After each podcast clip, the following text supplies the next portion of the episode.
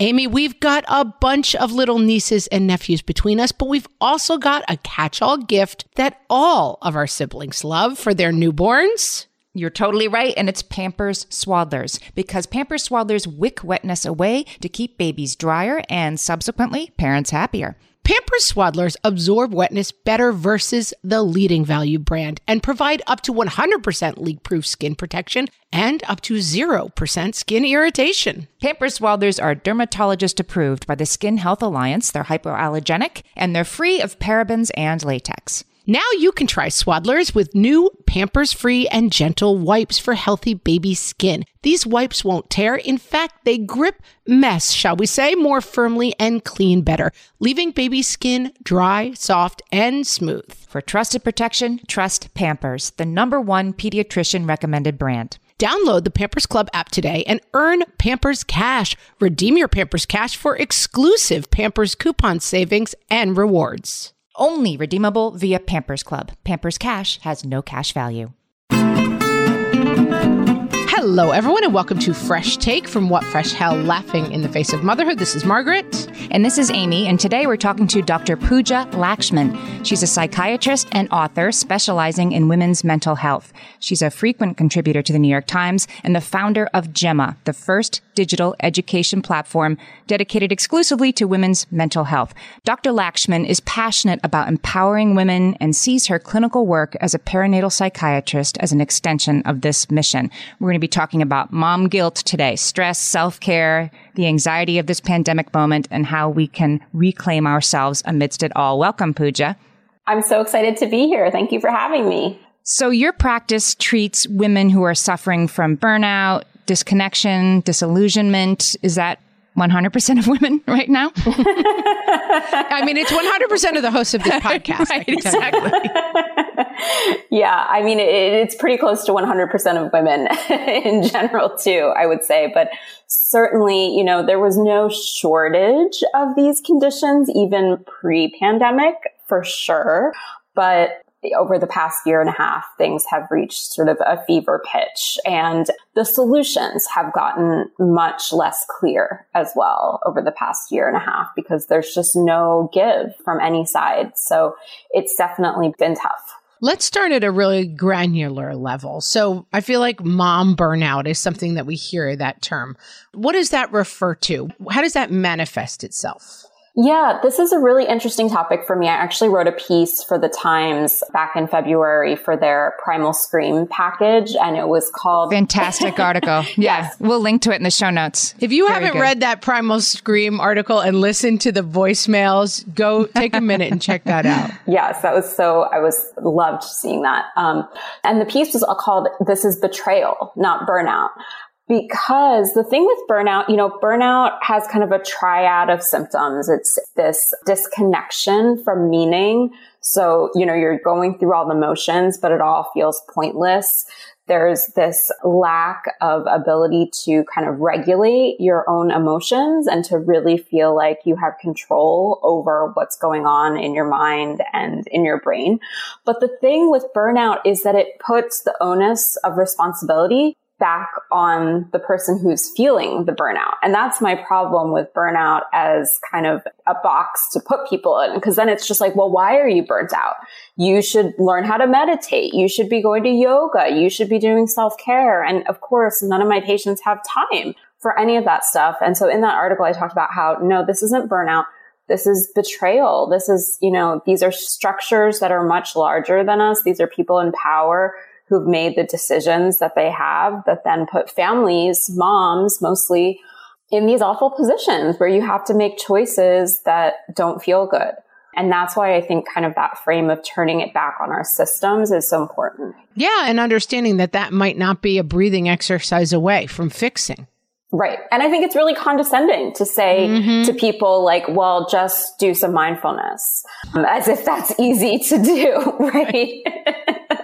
But you make a point. We've talked in the show before about sort of the meta emotional states you can get in. I think particularly as moms that you have this feeling, your burnout, your disillusionment, whatever it is. And then the guilt about that gets layered on, the feeling about the feeling. And it removes us even further from doing something about it. Totally. And I would say kind of in the past five years or so, I've seen that so much more in my clinical practice, that guilt and shame because of the burnout. I think that's a relatively new phenomenon over the past couple years where women are coming in and they're saying, you know, I have no time for myself. I'm exhausted. I'm burnt out. I'm depressed. I'm stressed all the time. I'm anxious. And then I feel like it's my fault because I haven't taken the time. I don't have the time to figure out how to take care of myself. And that added layer is, I think, new. And that's what's so painful, I think, for women. And, and like so much of my work clinically and writing and in the social media space is like helping women to remember this is not your fault. Like we are all feeling this. And the reason, and if we're all feeling this, this is not your fault.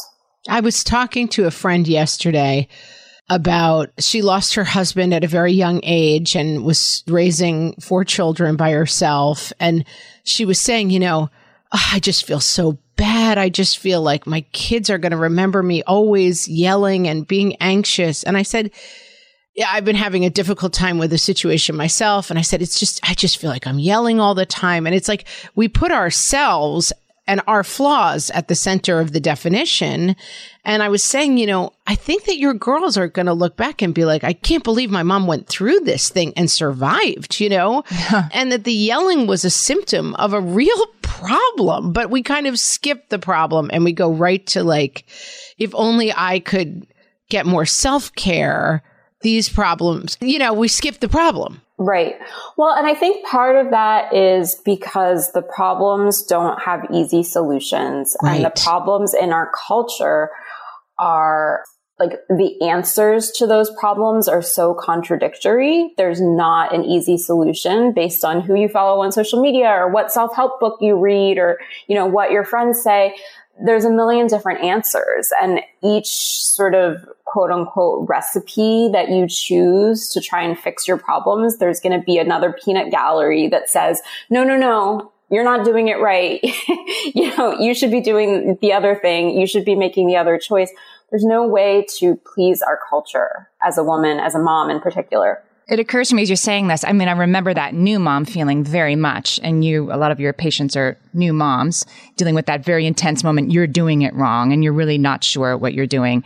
And it occurs to me as you're speaking that this pandemic has brought that to all of us. You're doing it wrong. If you're sending your kid to school and there's not a mask mandate, you're doing it wrong. If you're keeping them home, you're doing it wrong, right? Every decision you make, there's no certainty you said something in the New York Times I want to quote because it blew my mind. I'm like, yep, this is where I'm at. In times of chaos, you wrote, the dogged search for certainty can itself lead to distress. It's seductive to believe that if you worry about something for long enough, you can affect the outcome, but this is a fallacy. and I thought, oh, I really needed to read that today.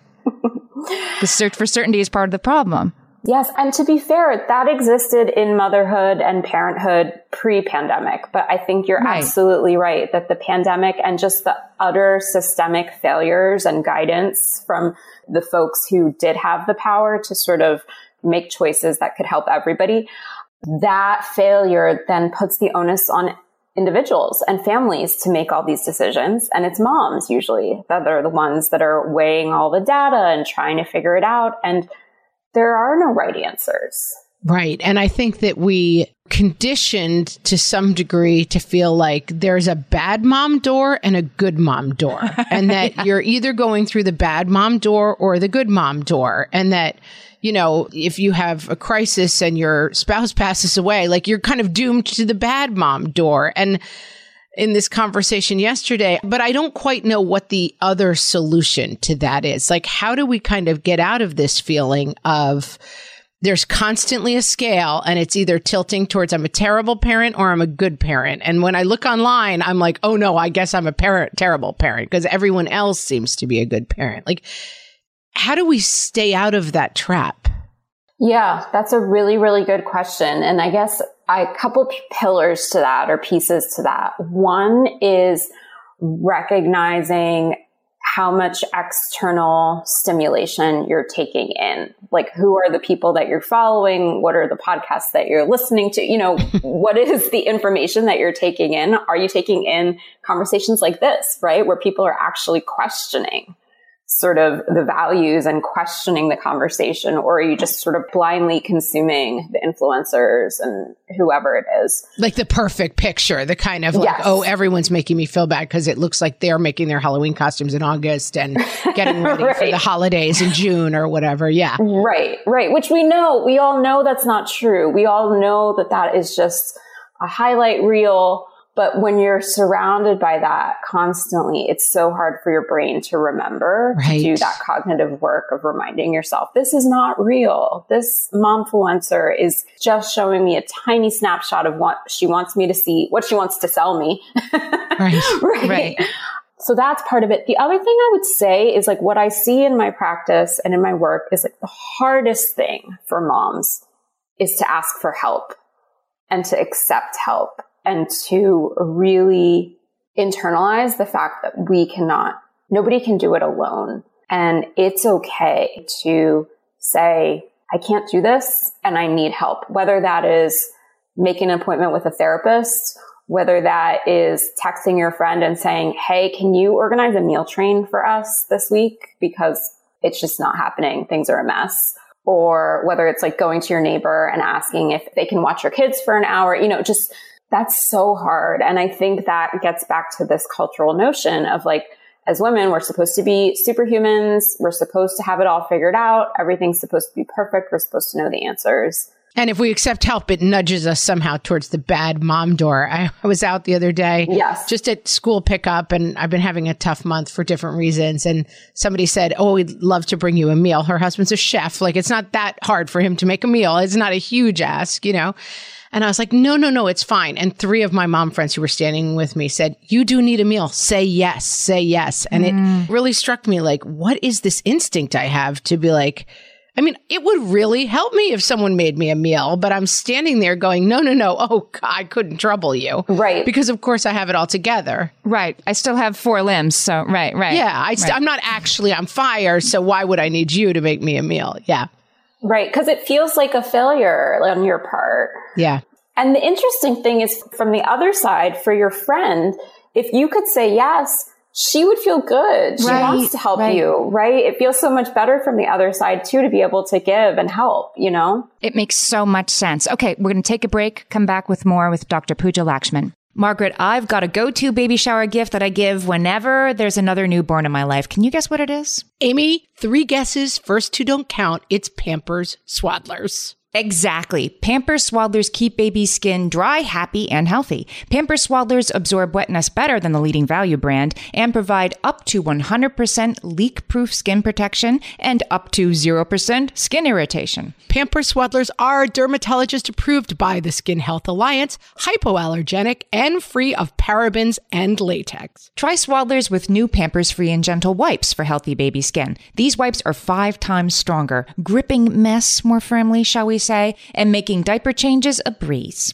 For trusted protection, trust Pampers, the number one pediatrician recommended brand. Download the Pampers Club app today and earn Pampers Cash. Then redeem your Pampers Cash for exclusive Pampers coupon savings and rewards. Only redeemable via Pampers Club. Pampers Cash has no cash value.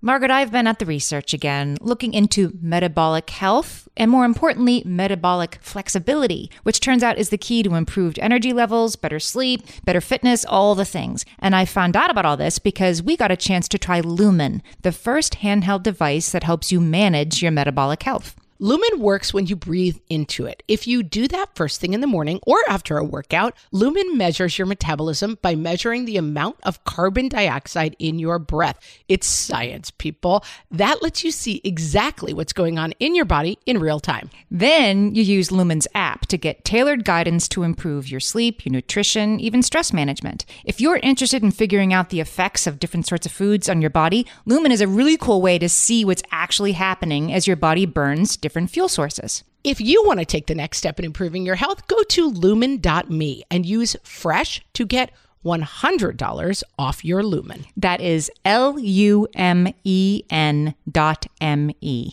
Lumen dot me and use the code FRESH at checkout for $100 off. Thank you, Lumen, for sponsoring this episode. Okay, we're back with Dr. Pooja Lakshmin. I wanted to ask about perfectionism and where that fits into this because it seems like that is that what's keeping us from saying yes to the chef husband making us a meal. it's a pretty good deal. We're not asking for a friend, as it turns out. yeah, I think so. Perfectionism is something that I definitely see in my practice all the time. And I think that it fits in this picture of sort of like control and wanting to portray a certain image and this really harsh inner critic that for moms in particular, I think is really telling everybody like you need to do it yourself. It needs to look a certain way. It only counts as a win if you've done it in this certain way.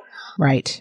And I think that especially for new parents, perfectionism is such a compelling measuring stick to use when you're in the chaos of trying to figure out ah. how do I take care of this infant. If you're a first time parent and you're kind of like used to having some type of like manual and recipe book and you want to know the thing that makes you feel better about yourself is knowing that you're doing it right.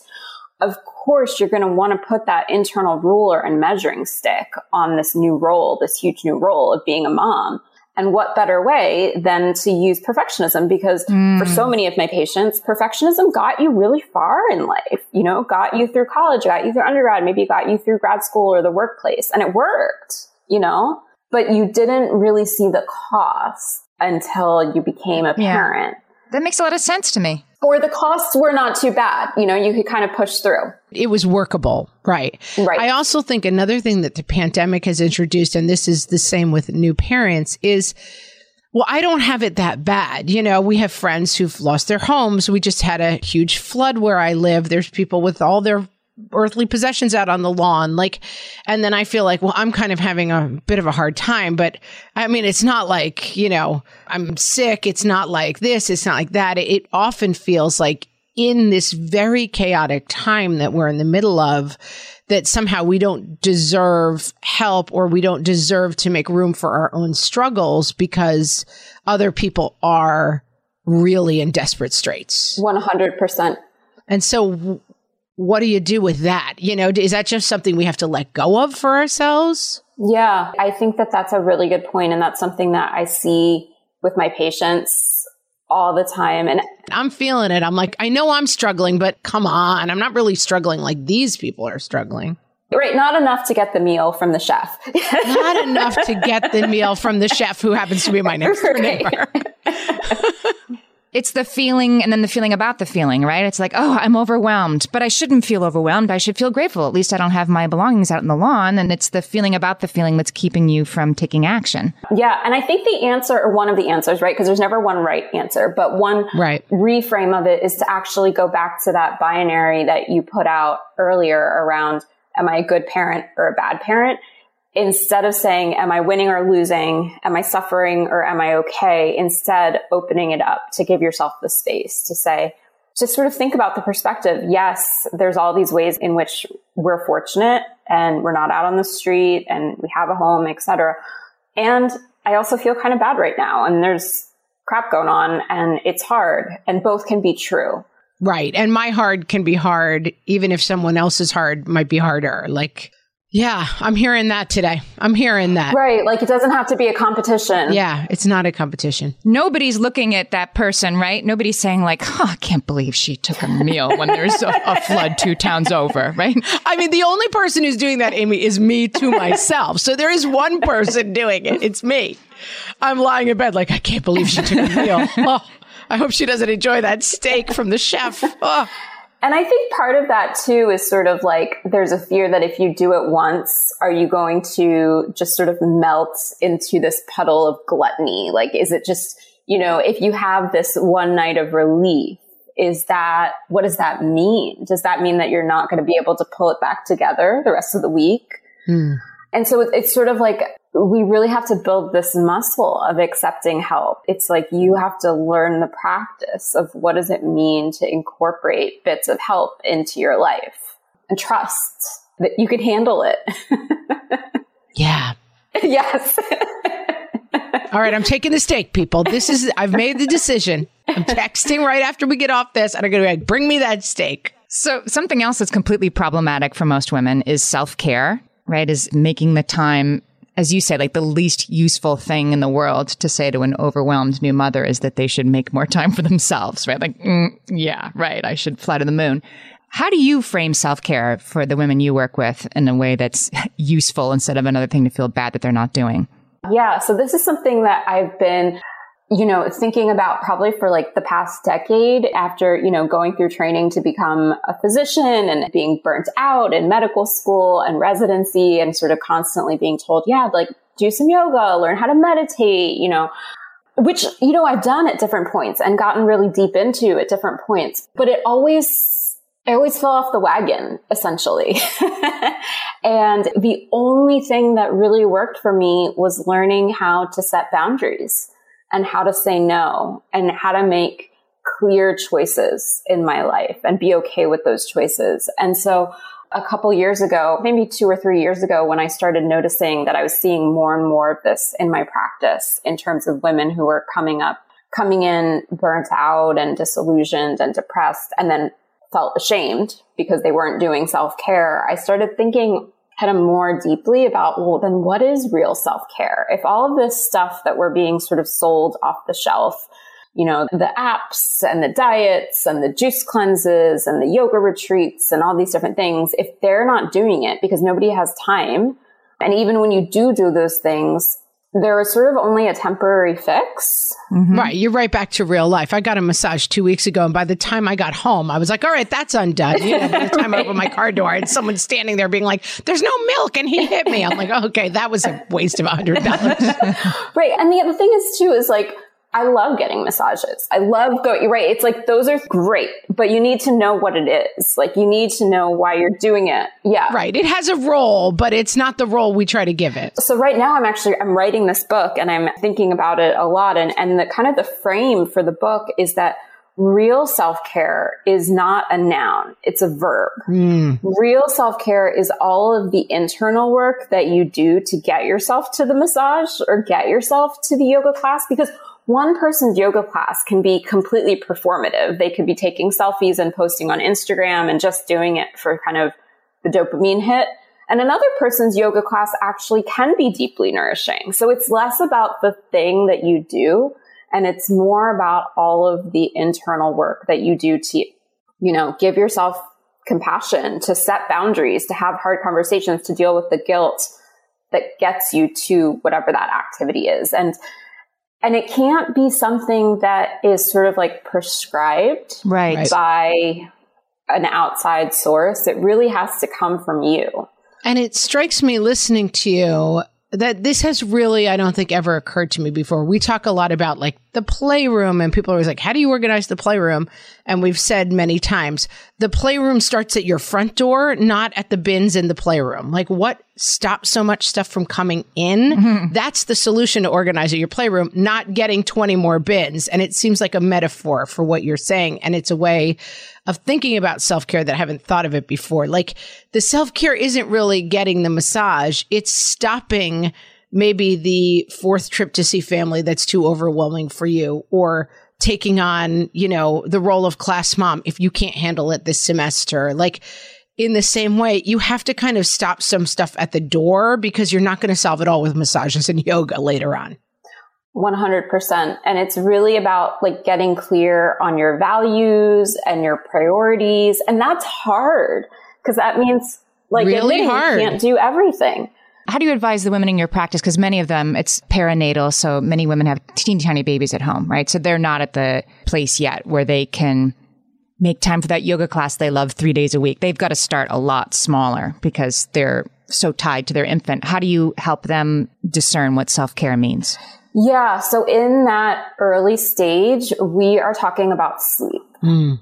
We're talking mm. about sleep and we're talking about feeding your baby and the decisions that you're making around sleep and feeding your baby. So a place where I see this kind of show up so much is around, and I know that this is a polarizing topic, but around breastfeeding. Mm and the choices that you make with breastfeeding. And I think it's so easy for women to kind of martyr themselves in service of exclusive breastfeeding or, you know, just whatever expectation that you had in your head of what it's going to look like and underestimate the cost Yeah, one bottle a week will ruin your supply, right? Will ruin everything forever. And so you can't ever, yeah, sleep four hours in a row. Right. That it's not worth the cost of that, you're saying. Right. Because, you know, from obviously from my frame as a psychiatrist, I'm really looking out for mom's mental health and mom's well-being, which is the most important thing actually for baby's well-being. So, you know, just a story that I like to share is like a, a patient of mine who was, had a preemie. And so they were doing, you know, triple feeds where she was nursing and then she was pumping and then they did have to give formula and you know because the baby was trying they were trying to gain weight etc and this was going on for weeks and weeks and she was you know getting like an hour of sleep here or there maybe like it was a mess. And she finally she had this moment where you know she passed her daughter off to her husband who got to do the burping and the cuddling and she saw the two of them in that like just really loving moment and she felt incredibly jealous because she didn't get to have it with her daughter because her daughter was totally fighting breastfeeding. And that moment for us was like we just kind of like dug into that and we were like that's not who i want to be as a mom. I don't want to feel resentful of my daughter. I don't want to be jealous of my husband. And that enabled us to then help her make choices around letting go of nursing. And I'm not saying that's the choice that everyone has to make, but it's just sort of like loosening up that framework for yourself. And it's also a metaphor that extends into teendom and beyond. That, you know, Amy and I have both felt that feeling of like, oh, here comes good time Charlie, my husband, have a good time with the kids while I go back to filling out the forms. And rather than sitting in that headspace, it's a great idea to try to ask yourself, like, how can I change this role so that I get more of the good times and less of the form filling out rather than just kind of stay in the place of like, I do all the work and other people have all the fun with my kids. All right, let's take a break. And when we come back, we will talk a little bit about Gemma Women. Amy, you know me well enough to know that my daily power breakfast is toast with peanut butter on top. Toast with peanut butter. It's also, by the way, one of my favorite power breakfasts. So we agree on that thing. We were recently together and we shared some toast with peanut butter. And I'm going to tell you, we used Hero bread. It adds even more protein and fiber to that combo without adding any more sugar. Hero Bread has remade the carby, empty calorie bread products into versions that include no net carbs, zero gram sugar, and fewer calories, plus more protein and fiber while still being super fluffy and delicious. I was not sure that that particular combination was going to be possible, but Hero Bread has figured it out. Yeah, this is one I'm glad they let us try. It's like it really tastes good. I've been trying to add more protein to my diet, and I would have thought that a hamburger rolls was not the place to do that, Amy. but all of Hero Bread's products, from rolls to tortillas to croissants, we please, offer protein and fiber, zero to one grams of net carbs, and zero grams of sugar. Start your Hero Bread bundle on their website and get 10% off your order. Go to hero.co and use the code motherhood at checkout. I like this bread, people. It's H E R O dot C O and code motherhood for 10% off your order of Hero Bread. Amy, when I'm dehydrated, I get headaches, I get cranky, and I don't feel good in general. Also, I am dehydrated a lot of the time. right. because being good with the water bottle is one thing, but getting that sodium and potassium with the fluids turns out that is the key to staying optimally hydrated. So, whether you're looking to hydrate during your workout, while traveling, or at the end of a long night, Sports Research Hydrate Electrolytes have got you covered with over 65 trace minerals, 7 essential vitamins, and coconut water powder. Crisp and refreshing without any sugar, this is hydration powered by sports research. Each box has 16 little stick packs that you can take on the go, whether you're headed to an exercise class, a night out with friends, or a podcasting conference. And did we mention they come in delicious flavors from raspberry lemonade to cherry pomegranate? Stay hydrated with Sports Research Hydrate Electrolytes. Visit sportsresearch.com and use the code WhatFresh at checkout for 50% off your purchase of Hydrate. That's S P O R T S R E S E A R C H dot com, sportsresearch.com, and use code WhatFresh for 50% off your Hydrate Electrolytes order. Okay, we're back talking to Dr. Pooja Lakshmin. Pooja, tell us about Gemma. Yes, absolutely. So Gemma is the first digital education platform specifically dedicated to women's mental health. And it kind of is born out of my Instagram page at Women's Mental Health Doc, and then also my writing for the Times and that I've been doing over the past couple years. You can take class to learn how to have a vaginal delivery or to learn how to breastfeed or to learn how to sleep train your kid. But there's nothing for moms. There's nothing for mental health. So I actually launched Gemma last year in the pandemic, which ended up being kind of the perfect timing because everything was online. And, and what I really see is like Gemma being this big tent for women's mental health, for good quality, evidence based courses that you can take to learn how to deal with all the stuff that we've been talking about today. And one of the things that we've seen with Gemma in the Zoom classes is, you know, you get the videos, you get the recordings, you also get slides that have all of the citations for the research. So women who take the class, they share all the stuff with their partners. Ah. You know, and it's like this perfect frame to say to your partner, like, Hey, I just took this class. I want you to watch this too, or look at these slides or read this article talking about sleep, mm. you know, postpartum and how important it is. So like maybe we should have a conversation about what we're going to be doing for childcare.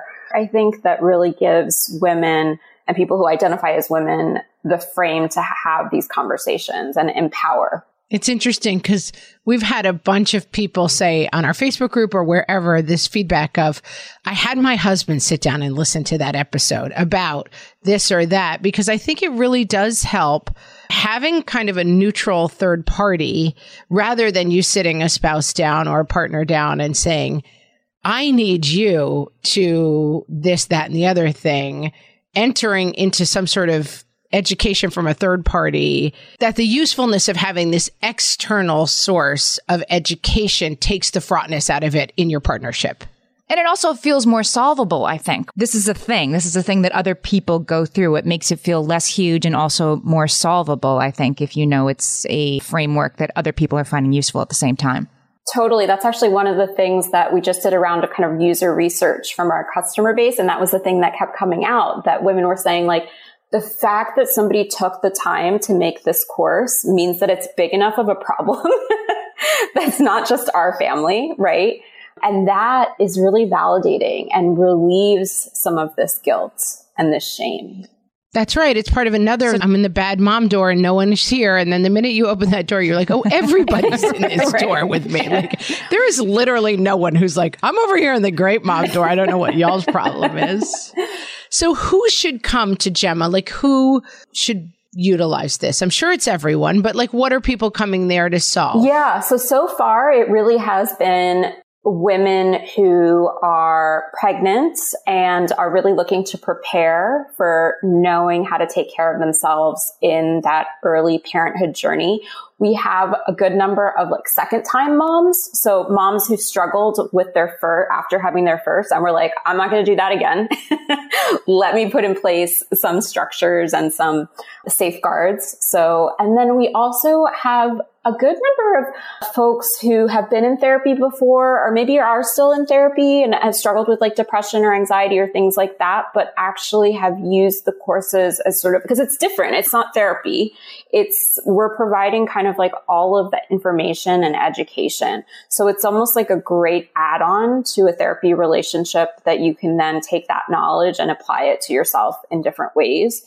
I really want Gemma to be sort of this big tent for all these different moments in your life, in your 20s, when you're making decisions about school and careers and relationships, mm. in your 30s, when you're thinking about having a family, maybe you're struggling with infertility or trying to get pregnant. That's something that I'm going through myself right now in its own interesting journey. So, you know, we could use a lot of support mm-hmm. there. And then things like once your kids are older and like dealing with all of the transitions and difficult decisions that come with, you know, taking care of your own parents, taking care of your children, balancing your career, right? The sandwichers, right? right? Um, like, yeah. So we really have exciting plans and big dreams for Gemma. Our website is gemmawomen.com. I would love for folks to sort of follow us and there will be more to come. And remind us about your Instagram account because that's where I found you. It's uh, Women's Mental Health Doc. Is that right? Exactly. At Women's Mental Health Doc, I focus a lot on obviously women's mental health and, and I'm writing a book right now that will be coming out in 2023. So a while away. This whole book writing process is one that is lengthy. Yeah. definitely a marathon. yes. Yes.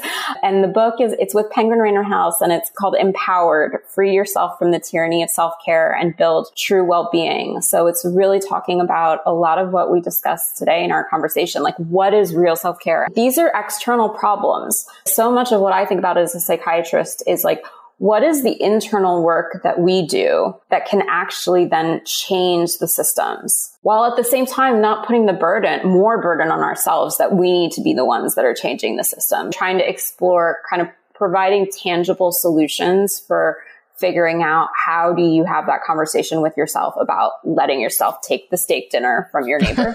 I'm doing it. I'm doing it. I'm doing it. Can we do a whole course just on that? And I'm going to do a live stream. We're just sitting here eating steak and being like, see, I did it.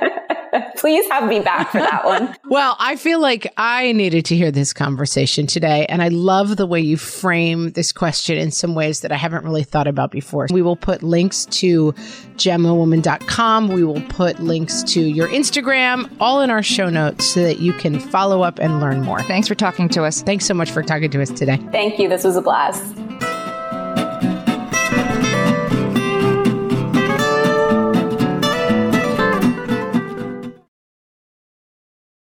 Well, hey there, busy mama.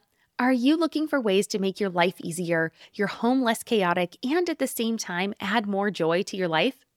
My name is Deanna Yates, and I'm the host of Wanna Be Clutter Free, a podcast all about letting go of the stuff we don't need in our lives so that we can focus on what truly matters. Don't worry, I'm not going to tell you to throw it all away or make you feel guilty about keeping something you love, no matter how many other people don't quite understand it but I will give you practical and, more importantly, actionable advice so that you can make progress right away. And you won't just hear it from me, there are amazing guests too. It's like having your bestie in your pocket telling you it's okay to let go of the things that are not serving you and your family in a totally non judgmental way. So join me over on the podcast where we can work on progress over perfection for those of us that want to be clutter free. Hey there, I'm Debbie Reber, the founder of Tilt Parenting and the author of the book Differently Wired. The mission of Tilt is to change the way neurodivergence, whether that's having a learning disability, having ADHD, being gifted, autistic, or some combination of all of the above, is perceived and experienced so differently wired kids and the parents like us raising them can truly thrive. On the Tilt Parenting podcast, I get to talk with authors, therapists, educators, and parenting experts who are committed to this mission. I ask the questions my listeners are most curious about when it comes to supporting our kids. And in turn, my guests share strategies for challenges, out of the box ideas for navigating school, best practices for therapies, tips for advocating, and so many thoughtful insights on what it really takes to help our kids grow up feeling seen and respected so they can create awesome lives for themselves. I know that raising a differently wired kid can feel overwhelming and isolating, but I promise you, you are not alone, and it can feel so much better. If you're on this parenting journey, come listen to Tilt Parenting. Together, we can shift this paradigm and show up for our exceptional kids with hope, possibility, and joy.